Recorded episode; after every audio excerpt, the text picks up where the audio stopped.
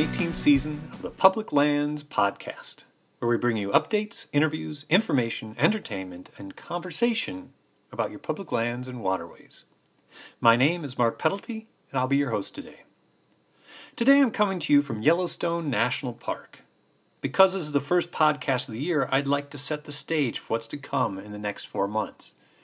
But first, I do want to say I'm recording all of this on an iPhone and a laptop. So if the quality is a little lesser than normally with the Zoom, I apologize. But I partly want to model for students how easy it is to produce your own podcast, including here in the field at Yellowstone National Park. So, anyway, I'd like to set the stage for what's to come in the next four months because we're going to do things a little bit differently this year. First, although I am solely responsible for what happens on this podcast and is not officially connected to the University of Minnesota, this year I will more directly refer to a course that I teach, Communication 4250, Environmental Communication. A course that, that enrolls students from throughout the university interested in environmental issues. For example, students in the course will produce four separate audio assignments about a public land site of their own choosing to help them out and give them one template for each of these assignments, by no means the model, but a model that they can that can help them think about these things. And I always kind of feel like I should uh, have to do what they do at some level. My first four weeks will be developed around each of these four assignments. The first being Discovery, in which I'll provide a brief introduction to the history, geology, and life in Yellowstone National Park. We'll be hearing that in a few minutes. The second assignment, and therefore my second week's podcast, moves from discovery to inquiry, an audio news report concerning a current environmental issue of interest in the student's adopted public land site. To model that project next week, I will discuss a controversial mining proposal near Yellowstone National Park's northern boundary. That report and, and podcast will feature an interview with Jeff Reed of the Yellowstone Gateway Business Coalition, who does a wonderful job of representing their position on that issue. Uh, I've also tried to get a hold of the mi- mining concessionaires um, who have not responded, but I will represent their position as presented in the environmental impact statements and other policy documents that were provided. The student's third assignment is about advocacy. They will choose to advocate for particular policy or regulatory action, either directly involving or at least affecting their chosen park. For that one, I will discuss ongoing issues around snowmobile access in the national parks. The student's final audio assignment, due at the end of the semester, will be an interpretive talk. Listeners to the podcast in past years know that interpretation in this context refers to what rangers and volunteer staff do every day when teaching visitors about an interesting topic in natural history or human history related to or featured in the park in which they work. In other words, a ranger talk. That episode, four weeks from now, will involve an in depth tour of the Mammoth Hot Springs in Yellowstone National Park. Four weeks from now, after each of these podcasts has been posted, you'll be hearing from a range of guest reporters discuss various topics related to our public lands, along with my weekly news updates regarding issues and events affecting public lands across the country. So let's get started with the first podcast of the year from here at Yellowstone National Park. Before talking about Yellowstone, however, it's a good time to recap some of the biggest public land stories of 2017. Let's start with the good news.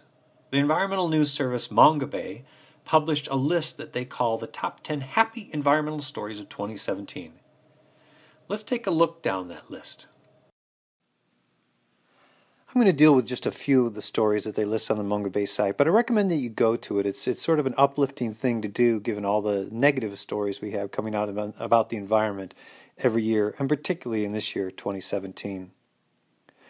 The first one they mention is new populations of rare wildlife that have been found around the world, such as the helmeted hornbill, an unexpectedly rich population in Borneo or the Grauer's gorilla, a subspecies for which they had an undercount in Democratic Republic of Congo. And for the first time ever, researchers were allowed into the Karen state of southeast Myanmar, which yielded record numbers of at least 31 species of mammals, including tigers, Asian elephants, and many others. And then there were those that were lost and found, species that were thought to be extinct but were rediscovered and chanced upon. For example, in Guatemala, the brilliantly colored Jackson's climbing salamander, or a naturalist in India spotted an extremely rare cobra lily that had not been seen for nearly 80 years and was also thought to be extinct. Or Papua New Guinea getting its largest ever conservation area something that in this age of the Anthropocene, the uh, great extinction, that as we hear constantly about the decline in biodiversity, I think there has to be a sort of celebration every time that land is set aside in various nations.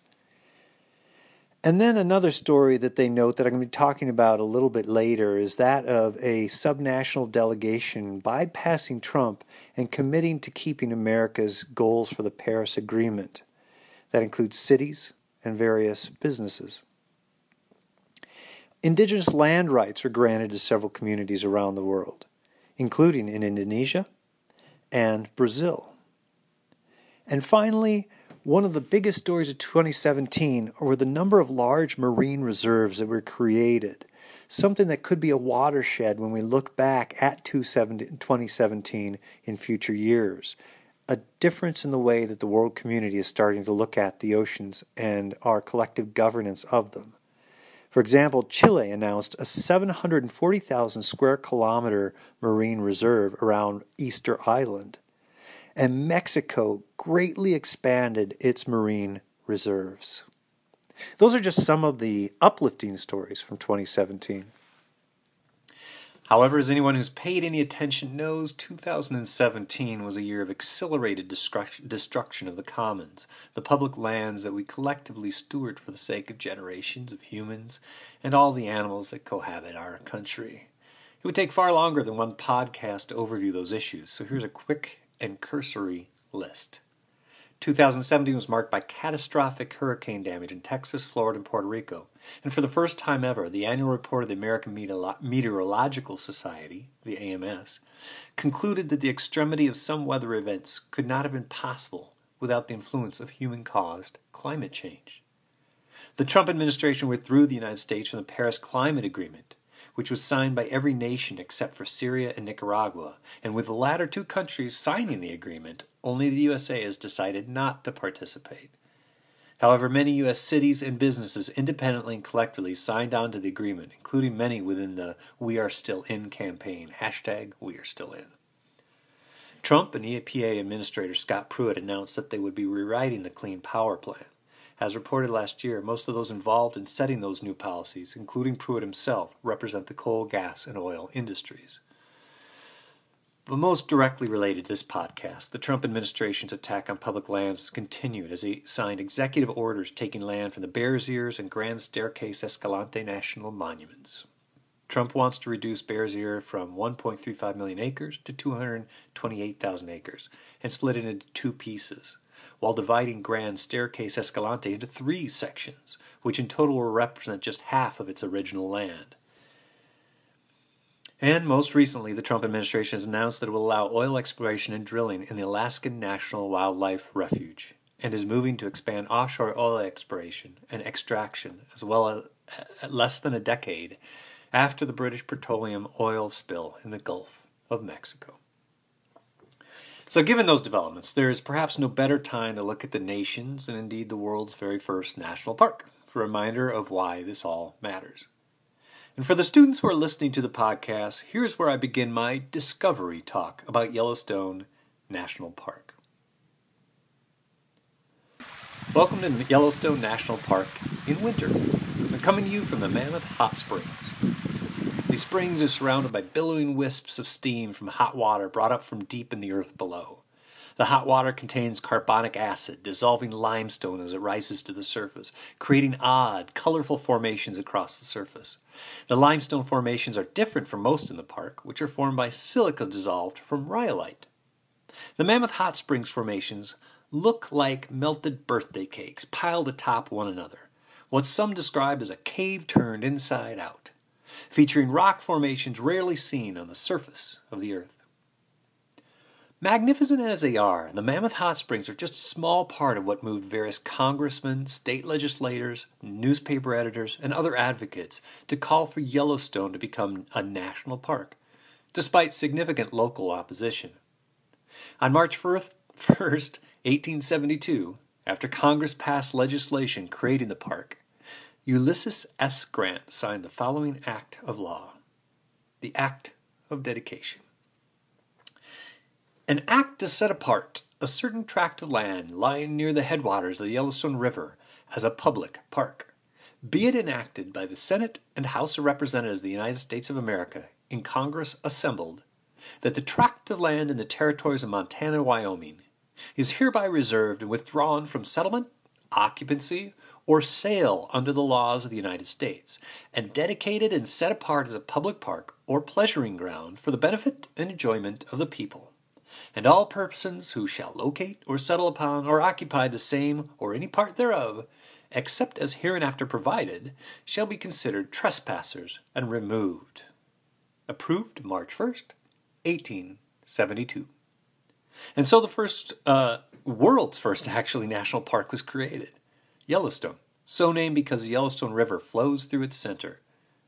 Threats to Yellowstone from poachers, miners, loggers, and developers continued despite its designation as a national park, leading to the eventual establishment of Fort Yellowstone and Army protection for the park that lasted until 1918 when the new National Park Service took over park administration.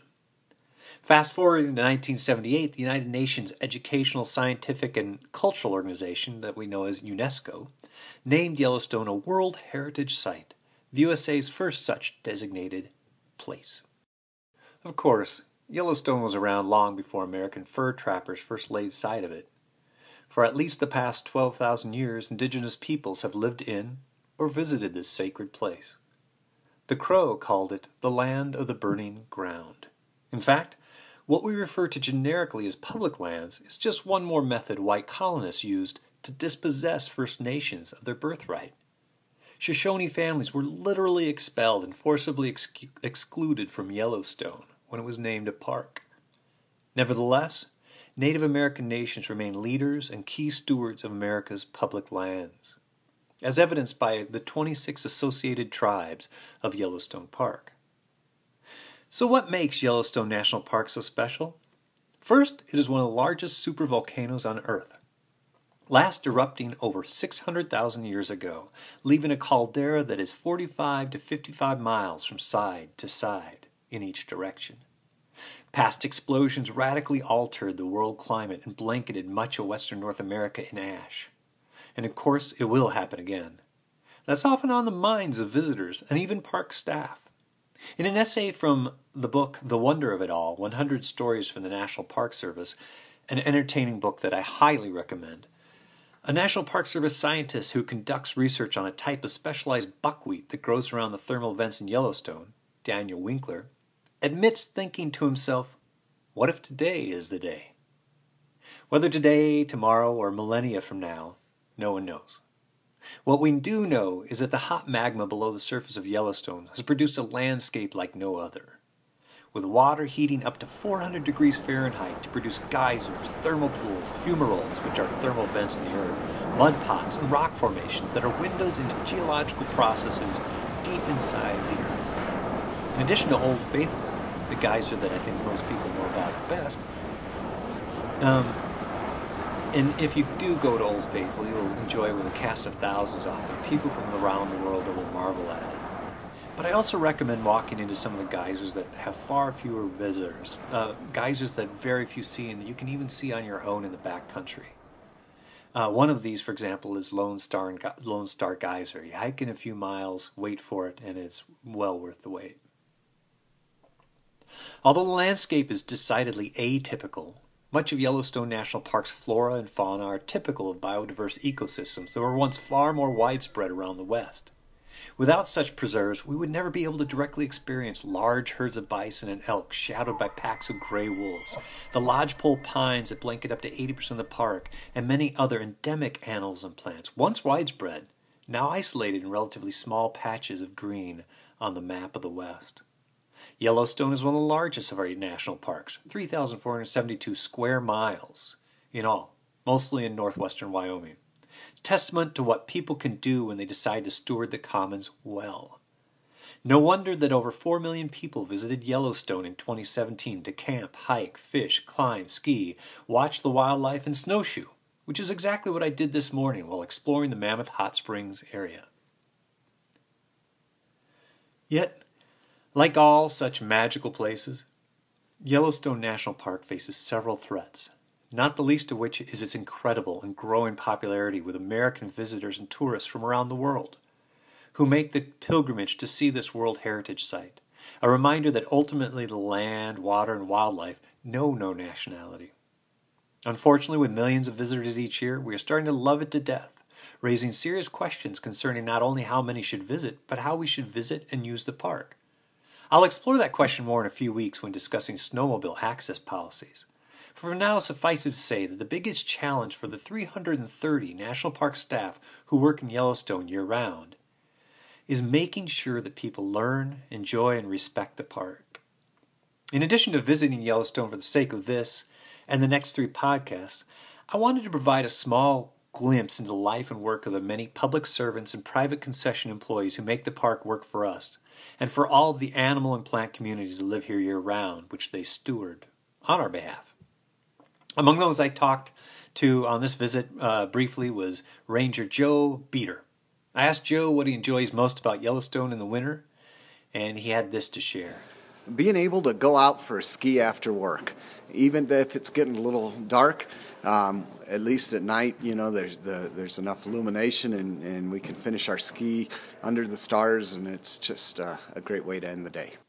He Joe shares that passion with visitors to Mammoth Hot Springs on a daily basis. And let's not forget that many others who steward Yellowstone on our behalf including for the concessions that work the park. People like Cody Bundich, who had this to say about his experience in the winter at Yellowstone. The quiet, the solitude. If you tell anybody about this, it's not going to be that anymore.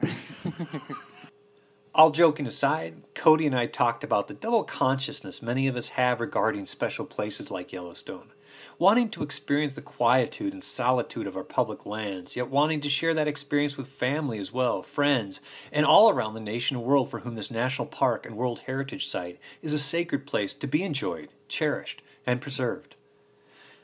It's not just as a world apart, then, but as a special part of a much larger public array of public lands, all of which are connected and in some ways, of their own ways, distinct, as all the parks that various people will be looking at this year on this podcast.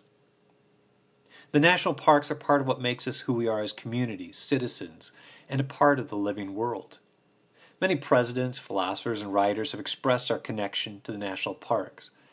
But perhaps Edwin C. Bearss, a National Park Service chief historian from 1981 to 1994, said it best. Quote, As we Americans celebrate our diversity, so we must also affirm our unity if we are to remain the one nation to which we pledge allegiance. Such great national symbols and meccas as the Liberty Bell, the battlefields in which our independence was won and our Union preserved, the Lincoln Memorial, the Statue of Liberty, the Grand Canyon, Yellowstone, Yosemite, and numerous other treasures of our national park system belong to all of us, both legally and spiritually. These tangible evidences of our cultural and natural heritage help make us all Americans. So, thank you for uh, visiting Yellowstone National Park with me this week and for the next three weeks. And do come back next week to learn about a potential threat to Yellowstone Park in the form of mining concessions in the public lands abutting the park. Until then, enjoy and protect a public land or park